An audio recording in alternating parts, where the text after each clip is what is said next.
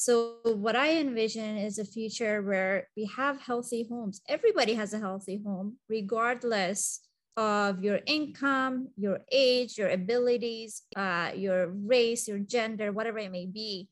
Everybody has access to a clean, comfortable home that is energy efficient, um, that is run on clean, renewable energy, that's not wasting wasting unnecessary resources. I really I, I think that's possible. And it's possible even now. This is not you know 20 years from now. I think that's possible right now. Um, if we want to make that happen we can absolutely make that happen. And i think that's that's my message is when there's you know when there's a will there's a way.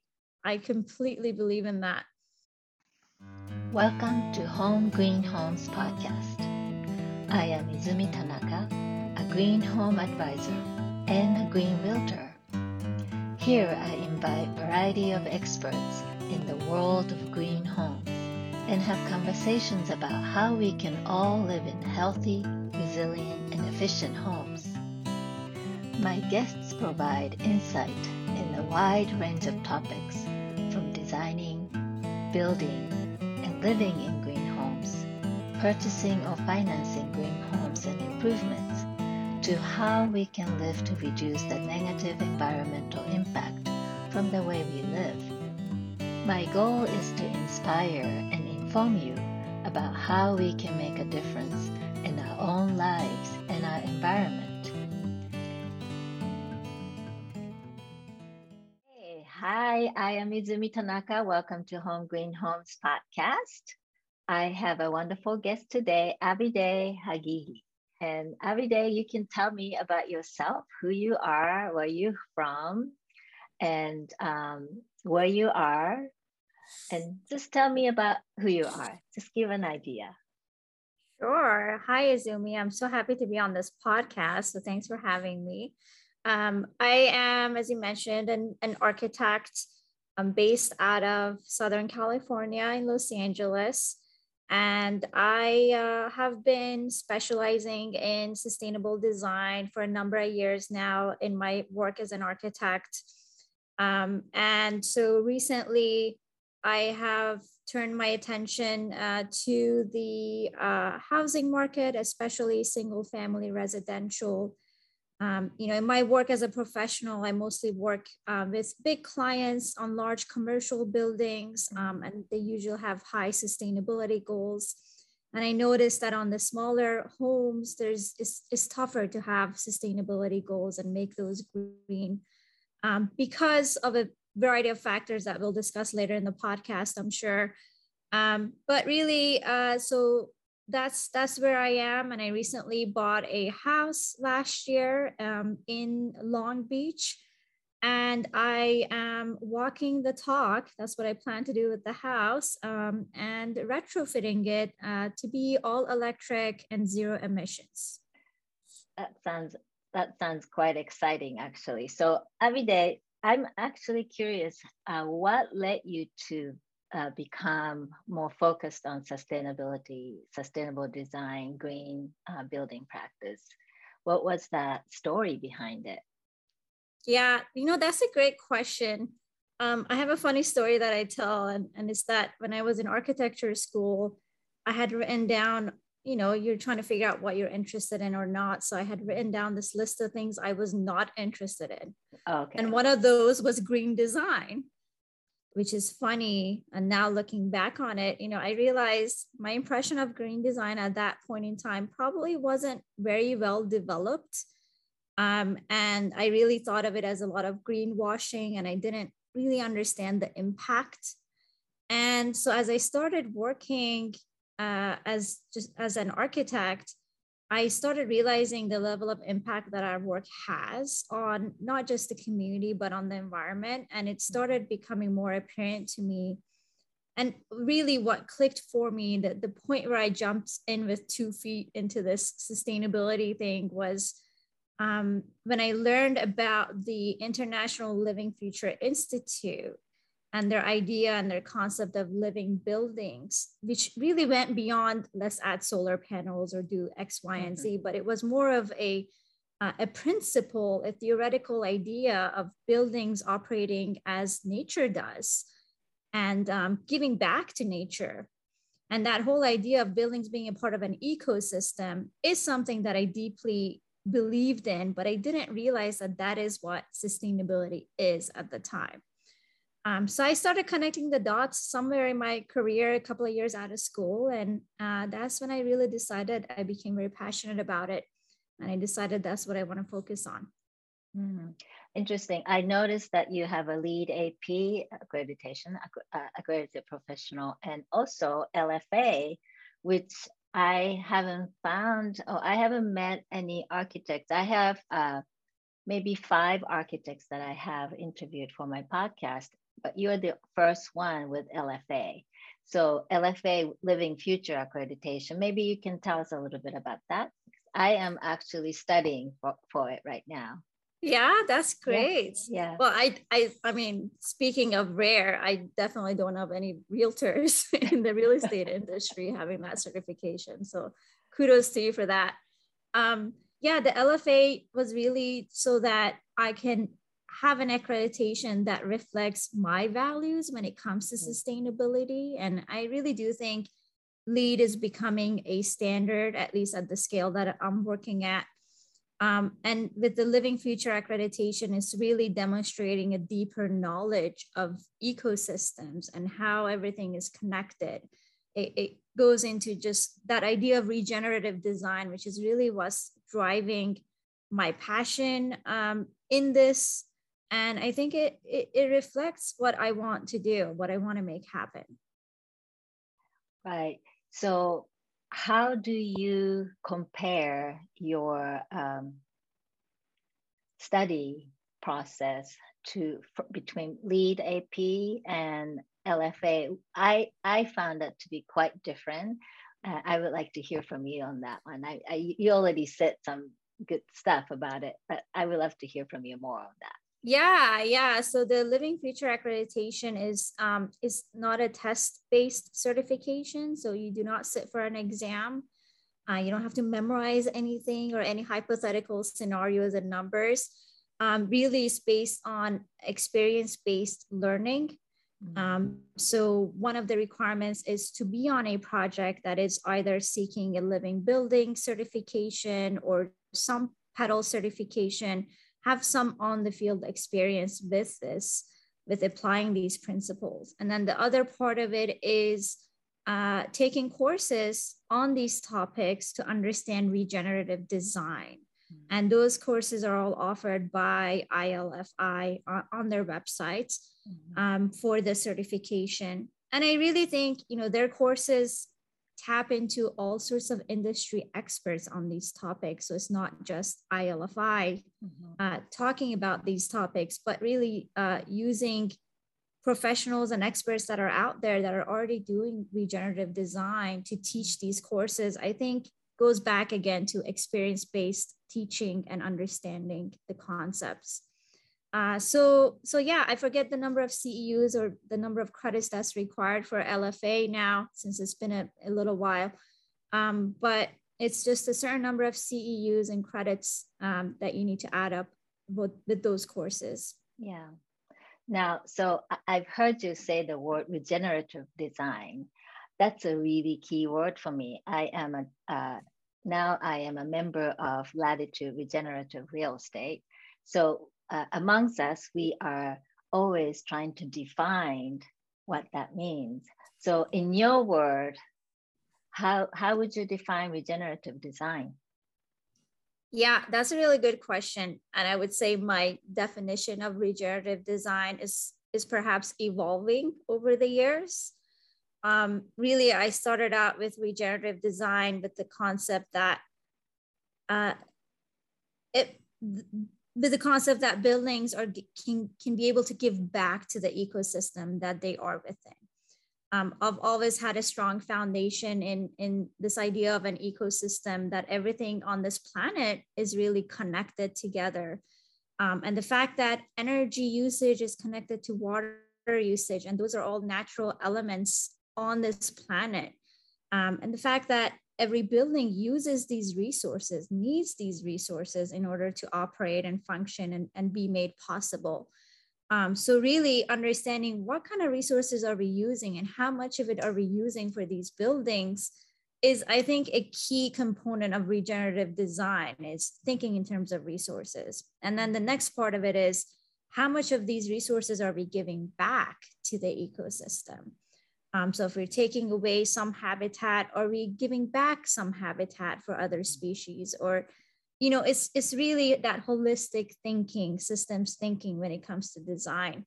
Mm-hmm. I think the part that has shifted for me over the years, especially recently, is this added layer of social impact and how buildings can have really tangible social impact how do you you know how do you measure that? For me regenerative design encompasses that as well. Um, how the building impacts a community it's in uh, is all for me a part of regenerative design now. And mm-hmm. ideally it's giving back to the community creating opportunities um, and creating more positive than negative essentially. I, I really love that. Thank you for sharing so mm-hmm. let's talk about your project. So how regenerative your project is it? Can you tell yeah. me? Can you tell me more about what you have and what's going on? And I know we you call it Zero House, right? That's your project. Yes. So tell me, yeah. tell us about your project more. Yeah, so it's called Zero House with a Z, um, just just to be unique. um, and really the idea was I, you know i wasn't working with a big budget and when i bought the house essentially it was okay what what is the smallest thing that i can do to make it more sustainable the idea wasn't to make it fully regenerative because that would probably be easier with a new building than an mm-hmm. existing mm-hmm. building um, but really with what i have what's the best that i can do and um, I knew that I know that you know electrification is a big part of the decarbonization efforts that the mm-hmm. state is undertaking. So for me, that was really priority. Um, taking uh, out the gas, all the gas appliances in the house, and mm-hmm. replacing everything with electric. Um, to me, is the first step to regenerative design right now, practically speaking. Um, and it has a lot of impacts because you know gas has health impacts. Um, it has mm-hmm. quality of life impacts. Um, it has impacts beyond just the, the house that i'm in right? It has impacts on the miles of pipelines that are being carried to get the gas to my house. So simply by turning that off um, i think there's a lot of good that can come of it indirectly um, so that was first step. And then the next step for me is really to think about okay now how can i make it net zero energy so that i'm not i'm not using more energy than i need? Mm-hmm. um, so that i can supply all the energy that i need for my house on my property. Um, and so for me those two things are really the foundation of regenerative design. Um, i'm doing other things such as um, gray water reuse in the house potentially. So I'm, I'm currently figuring that out. Um, so, and a part of my favorite thing so far, honestly, has been uh, removing my grass and letting whatever is going to grow there grow, which normal people would refer to as weed. Yes. But what I have been experiencing is that the plants that have been growing in place of that grass are actually hosting all sorts of, they're like a whole ecosystem. Um, they're attracting bees and butterflies and birds that I didn't have in my yard before. So to me, again, that's regenerative. I'm, I'm, I'm providing a place for, for birds and bees that wouldn't normally come to my lawn because mm. they didn't mm. have anything to look for there. um, yeah anyway if i end up with uh, generating more water or more energy than i need um, then officially i would be net positive which yes. is what regenerative design gets at um, and hopefully be able to give that energy back and that water back to somebody else that may need it mm-hmm. um, we'll have to work out the details of that practically but that's the idea mm-hmm. so can i can i ask you how big is the house that you purchased yeah, so the house right now is about 530 square feet. it is tiny. it is two bedrooms, one bathroom, but of course, everything is sort of at small scale. Um, and it's one story and it's got a side yard and a front yard. Um, so, so yeah, part of part of the effort also is to showcase that green homes, sustainable homes, all electric homes can have all the luxuries of a standard home. I think that right. is a big myth and misconception among uh, the general public who may not be as well versed in green design is that they would have to give up some sort of comfort that they currently have in their home. And my thing is, you know, I have a tiny house, so already it feels like I'm making a compromise, but really I'm not because it enables me to have um, better appliances and better standard of living once I'm finally done with with the renovation. Mm-hmm. Um, and I think that's important to showcase that you can have all the luxuries right. in an all electric home and be probably even more comfortable. Yeah, yeah. And can I ask you how old the house is? Is it a, a older home that did you have to uh, redo the insulation or any any basic uh, um, rehab you, you had to do? Yeah, so that's a great question. Um, so the home is is an older home. It's 99 years old, nearly 100 years old. Wow and it's located in the city of Signal Hill within Long Beach. And if anybody's familiar with Signal Hill, by the way, I wasn't when I when I came across this house. So I learned about it as I was going through escrow. but um, if if you know about Signal Hill, it was the single largest oil production uh, back in the 1920s. Hmm. Um, it, it provided the majority, in fact, most of the oil that, that we use in the region. And so there was a big oil boom in the 1920s, um, and Signal Hill is at the top of the hill is where um, where everybody was was mining for oil, drilling for oil. So it the city attracted a lot of workers and a lot of people. Before that long beach used to be more of a leisurely city where people would go to retire and maybe have some quiet time.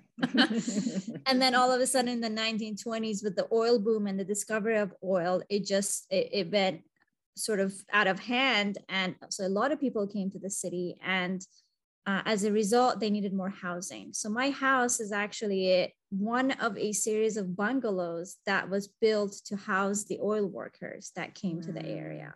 Mm-hmm. And uh, for that reason, it's, it's very small because it was probably intended for them to just, uh, you know, sleep there for the night and then in the morning go back to work. Right. Um, it wasn't intended for long-term stay. Uh, so it has really nice, interesting history. Mm. And you know, anywhere in Southern California, really, that you buy a house, you're sitting on top of oil fields. That's another thing I don't think a lot of people realize. Um, so anyway, the, the house has a really interesting, intriguing story. Um, Signal Hill is still largely operating on petroleum. And so it's, it's for me, the story really was how can I turn a take a house that was originally built for the oil industry, that which by the way at the time was a symbol of growth and new technology.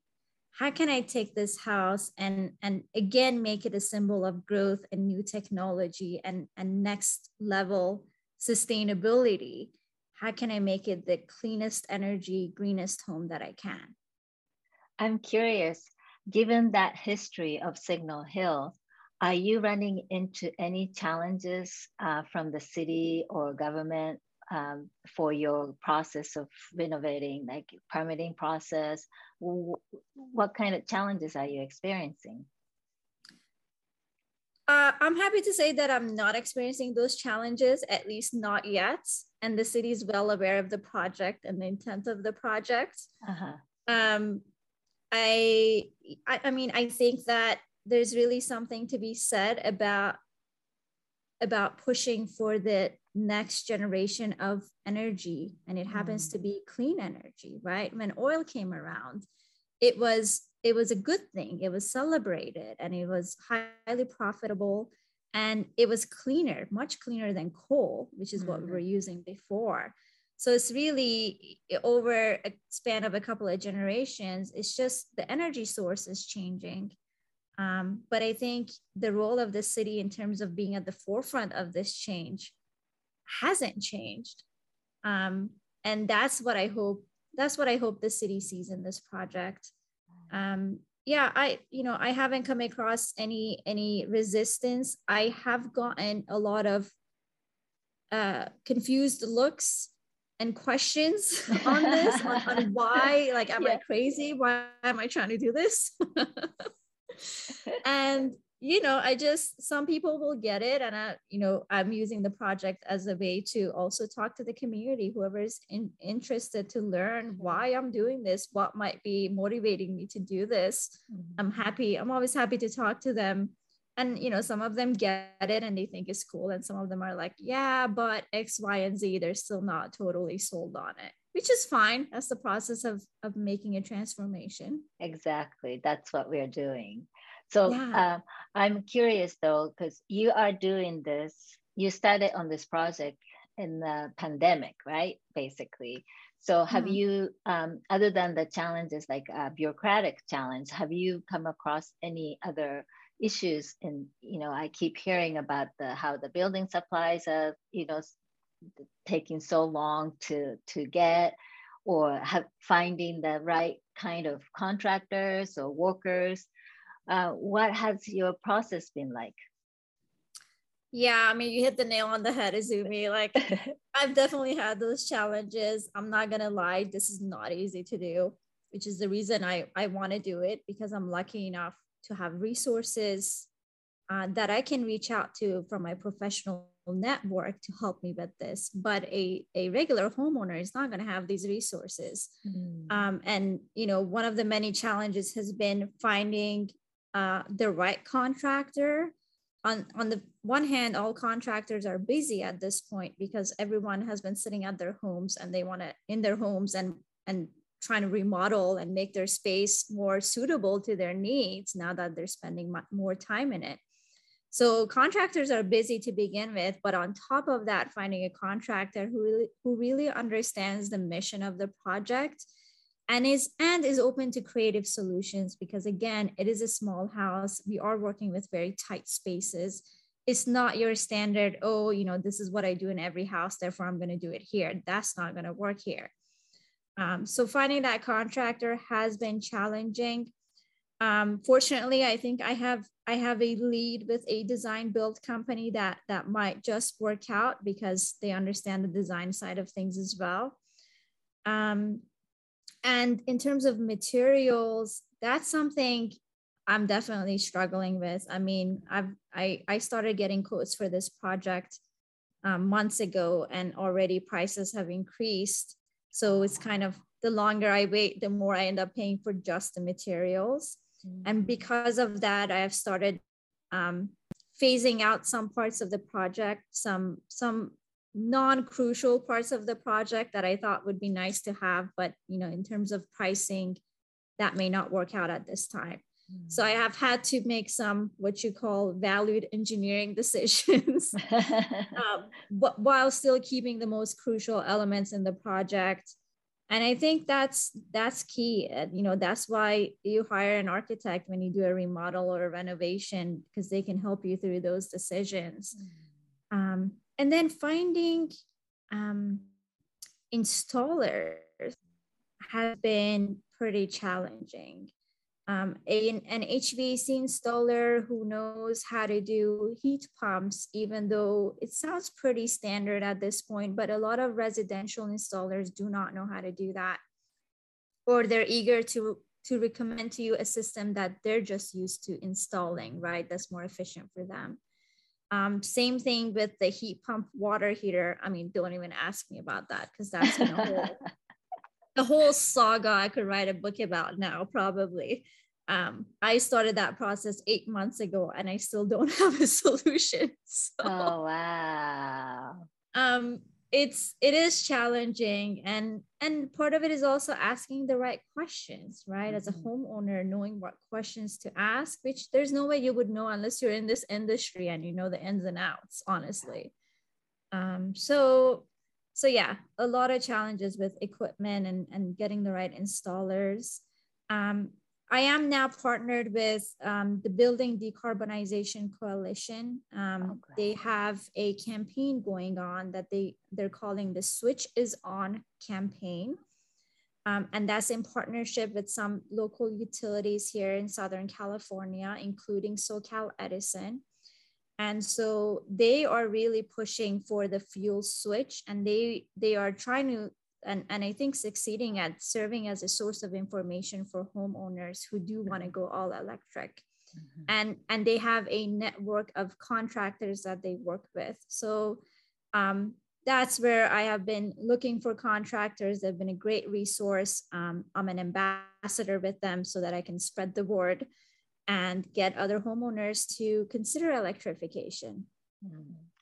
Well, it sounds like you're doing a lot of good just by exemplifying your project.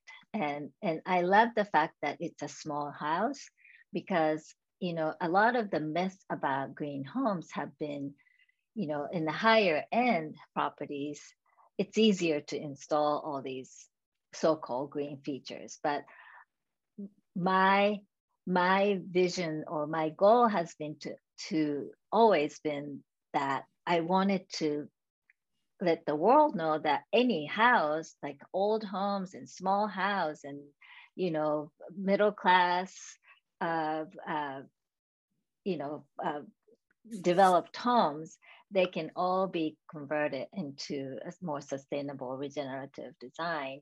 And so having been in this industry as a professional, as an architect, tell me what your what your outlook is for the coming futures, yeah. coming years. You know, be you know, a lot of us have been trying to disseminate this information. You know, myself with the podcast, and there there are a lot of great resources now available. But mm-hmm. what is your take? What what do you think where where we're going?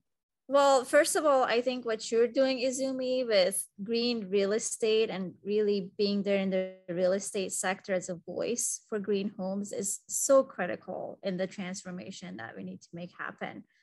Um, I tend to be an idealist. That's probably my strongest suit. And sometimes it can be my weakness. But as an idealist, I have a lot of hope for the future. I, I see a very bright future where we have clean homes um, that have that don't harm our, our health right? I think what most people don't realize is that most of the homes right now are not necessarily healthy environments and we're spending a lot of time there now. So what i envision is a future where we have healthy homes. Everybody has a healthy home regardless of your income, your age, your abilities, uh, your race, your gender, whatever it may be. Everybody has access to a clean, comfortable home that is energy efficient, um, that is run on clean, renewable energy, that's not wasting, wasting unnecessary resources. I really, I, I think that's possible. And is possible even now. This is not, you know, 20 years from now. I think that's possible right now. Um, if we want to make that happen, we can absolutely make that happen. And I think that's that's my message is when there's, you know, when there's a will, there's a way. I completely believe in that. Um, and and I hope that I hope that people take this message seriously.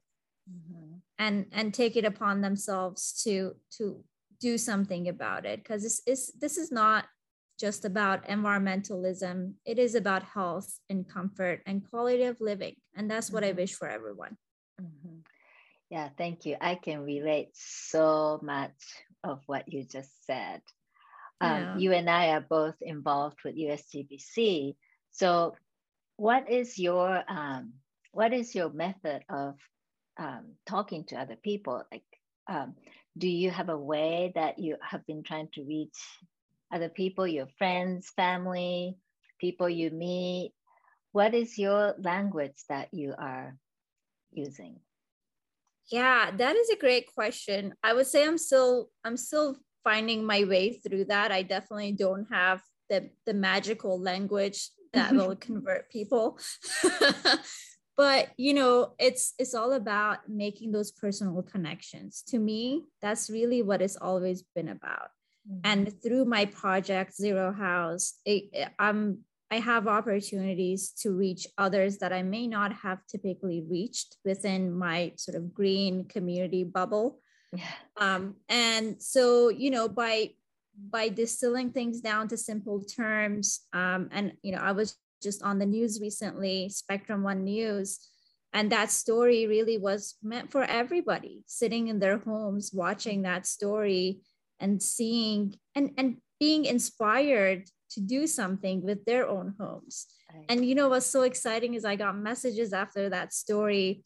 I got one particular message from from somebody and and a, a, probably a middle-aged lady who messaged me saying she saw me and my house on her daughter's Instagram. And she watched my story and she was so inspired by my story. And she asked me, What can, she, and she told me she owns a hair salon. And so she asked me, What can I do to zero house my hair salon? Which I thought was really cool.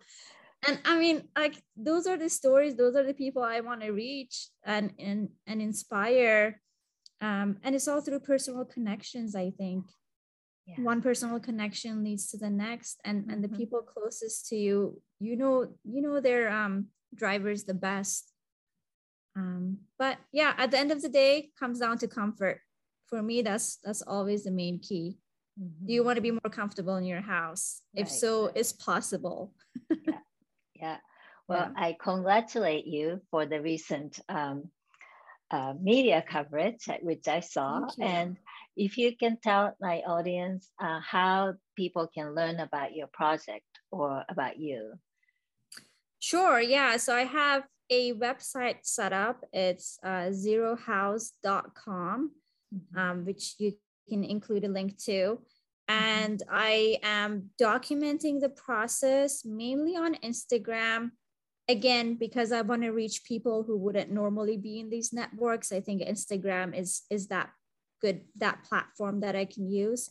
So on Instagram, uh, my handle is at zero dot house um, and so you can you can stay stay tuned with my progress and i'm also happy honestly if you want to reach out um, ask about my process or my experience or suggestions i am happy happy to help uh, that's what this is all about well thank you so much every there's so much more i want to talk to you about but uh, this is my time but i look forward to following you on your project and working together.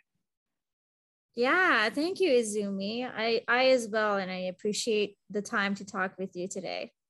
Thank you so much, Abide. So this is Izumi Tanaka with Home Green Homes.